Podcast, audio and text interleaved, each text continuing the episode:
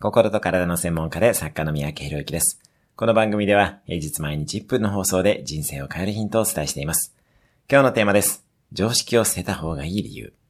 あなたにとって常識はどれくらい大切でしょうか？